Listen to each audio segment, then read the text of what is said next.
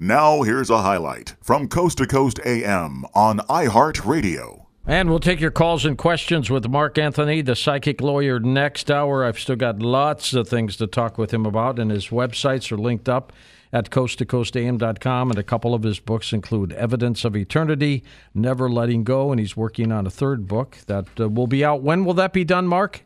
Um, it looks like it'll be coming out in 2021. 2021, which is not too far away. Getting yeah, it seems like it's distant, but uh, you know, here we are in in May, and uh, we just wrapped up uh, May the fourth, Star Wars Day. So, um, and, and the reason I, I wanted to bring that up because I know George you wanted to talk about uh, shared death experience. Yes. What a lot of people need to understand is that uh, this is an outgrowth of near-death experiences. And near death experiences have been affecting human history since the dawn of, of recorded of recorded history. In fact, George Lucas, who created Star Wars, when he was 16 years old, he was in a terrible car accident and he was pronounced dead at the at the scene. And then My roughly 20 minutes later, he came back. And within within about four or five years of that, he had a rough sketch draft of Star Wars. Now, people who have near death experiences, myself included, I was four years old when I had mine, and it's certainly something that's uh, been with me my entire life, feel an interconnectedness with everyone and everything. And if you look at what George Lucas presented with the Force, and we've all heard about the Force, the light side, the dark side. Mm-hmm. You know, and the Jedi Knights are the ones that represent the light, and Darth Vader and the Sith, and all those are are the dark side.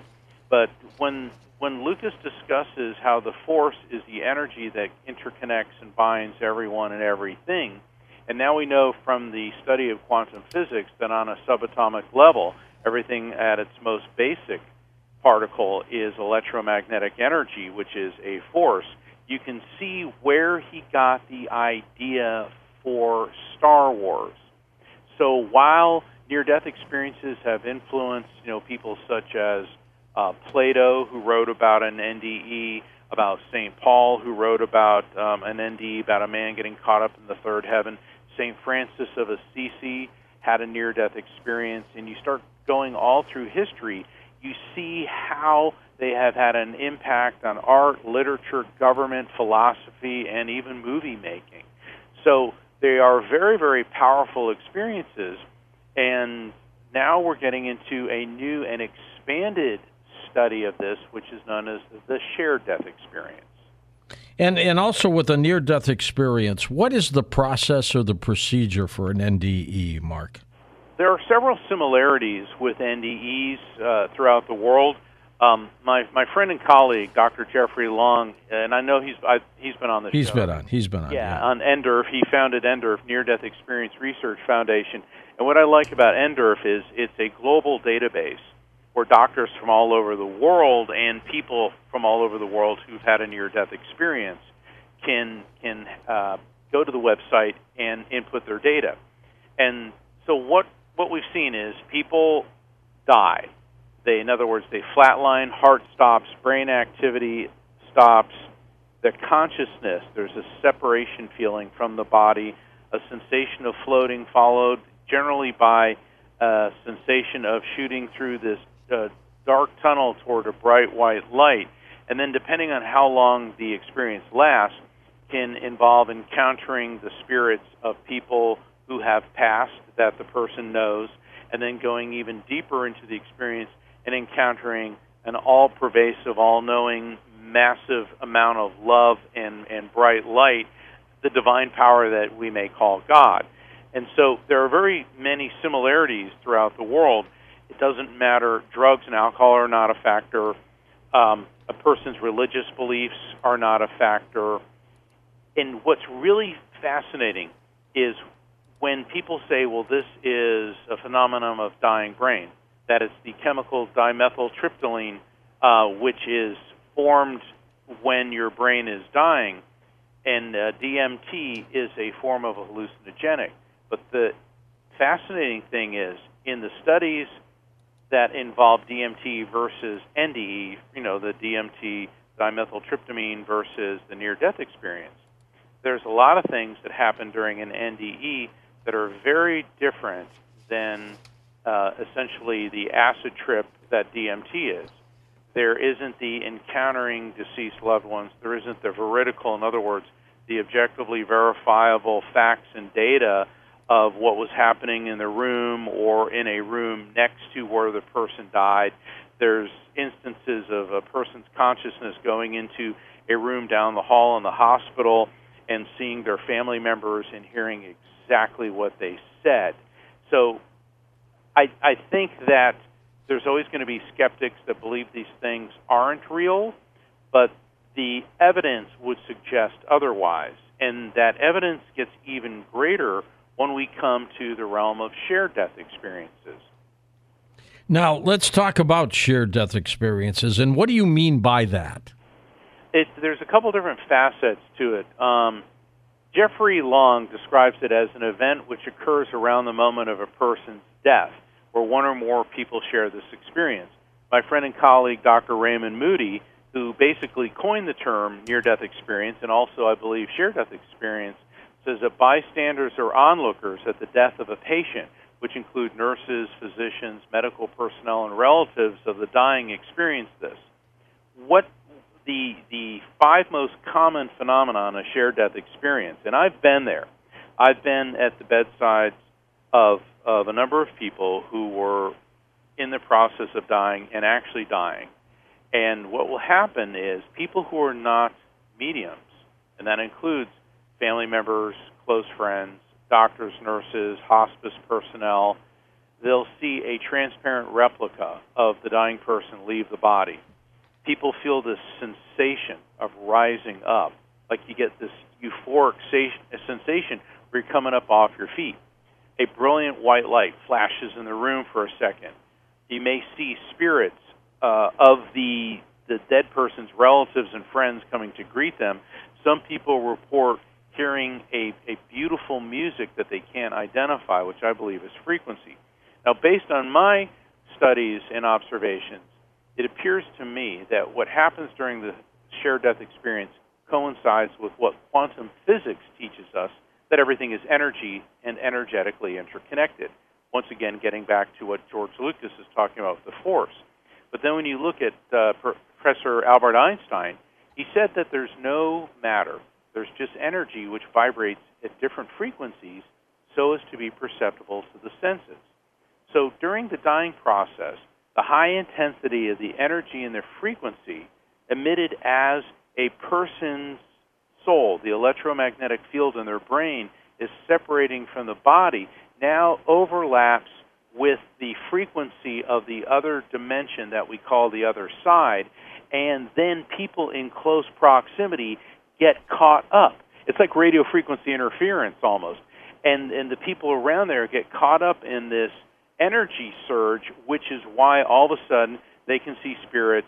They see the flash of light, which is the electromagnetic soul leaving the body, and they get the sensation that they too are rising up.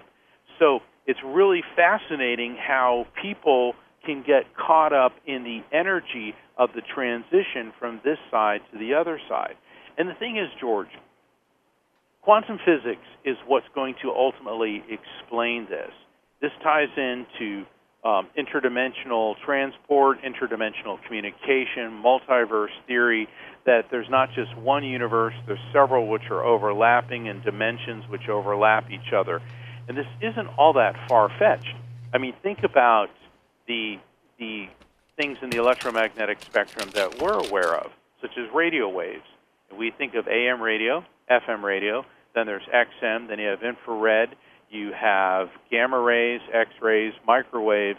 These are all different forms of electromagnetic energy which all inter, interlap and, and uh, intersect each other. And so it appears that this is what's happening when somebody is dying.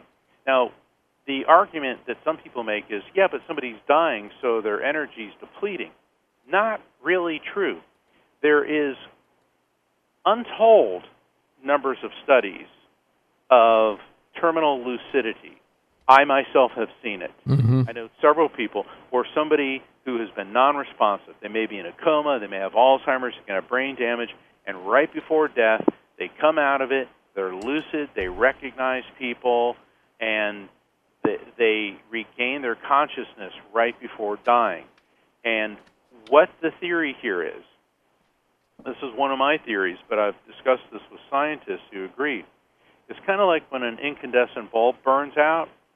Suddenly, the tungsten that uh, normally regulates the energy and electricity is now it's wearing out. It's brittle. It can't handle that amount of voltage. So right before an incandescent bulb burns out, there's a bright flash of light. Well, as our brain is beginning to shut down and the nerve endings and the electromagnetic the axions basically the wiring in the brain is no longer able to handle the amount of of energy that uh, is required by the soul it's a similar type of phenomenon that there's this uptake this upsurge of energy right before physical death and once again it's only a matter of time until our technology is able to validate this. And until then, we keep receiving piles and piles of, of data from all over the world. And what's fascinating, George, is this isn't just coming from Western Europe and the United States. This is coming from uh, Central and South America. This is coming from co- countries that don't believe in God, like China and uh, also Well, and it's uh, been coming from there probably way before we even knew about it. way way before. And and the beautiful thing about NDERF, is the Near Death Experience Research Foundation, is that data is coming out of Muslim countries too. That traditionally, you know, are kind of like, you know, we don't believe in spirit contact and this, but we're getting a huge amount of reports out of Iran, Saudi Arabia, uh, Pakistan, because doctors there are seeing this and also the shared death experiences so many people have told me that oh my gosh i i saw this flash of light right before somebody died or i could see spirits standing in the room. Um, Or the ect- or the ectoplasm. or the ectoplasm exactly which is a physical manifestation of a, a spiritual uh, energy. Uh, when when my own father died uh, he was dying of cancer. And granted you know i'm a medium and i, I was picking up on spirits around him but i was holding him you know, with with my sister and my brother when he actually stopped breathing Oh, jeez. and and I saw this surge of white light, and all of a sudden there were six there were six other people in the room that that were uh, family members, and and I kept hearing, "What was that? Did you see that? It got brighter in here. What was that?" And then we realized our dad had just died. So people in my own family and close friends actually saw his life force leaving his body. And I didn't want to say anything at the time because you know that that wasn't the time like oh I saw this but this happened. And so I've from a first hand stand first uh first hand account I've seen this. And then as an objective observer I've been called in by families when somebody is transitioning and in one case, I was there for 23 hours before this woman died, and I kept naming who was showing up and describing things. And there were 23 spirits, 21 of which her children could identify. And I, one of the weirdest things was I said, "There's an orange, like ginger, tabby cat, and I keep hearing the name Harpo." And her kids looked at me and they said, "My mom had a cat named Harpo." Ha. an orange tabby 40 years ago. Now, when people accuse me of cold reading, really? yeah, exactly. What do you think the death experience is? Taking religion and spirituality out of it for a moment, Mark. What is it? Why do we have it? Is it a, is it a biological thing that is part of the human body, or is that something else? A near death experience? Yes, or the dying process itself. Well, the dying process is, you know, once again, as, as Nikola Tesla said, what one person calls God, another calls the laws of physics. And through the laws of conservation of energy, uh, developed by Albert Einstein, energy is neither created nor destroyed, only transferred from one form to another. we need to think of our body as a vessel that contains who and what we really are. It's like, you know, when we drive our car around, are we the car? No, we are in the car. And it's the same thing with our brain. Our brain is like a computer hard drive that hosts our soul, our spirit. And when the hard drive crashes, the soul gets uploaded to a higher frequency to you know Microsoft Cloud or you know or Dropbox, depending on what religion you are. Um, that's a joke, but but mm. the thing is, this shows that energy truly is never created or destroyed, only transferred from one form to another, and so that our physical life is a infinitesimal blip on the radar screen of what we truly are. We are eternal beings.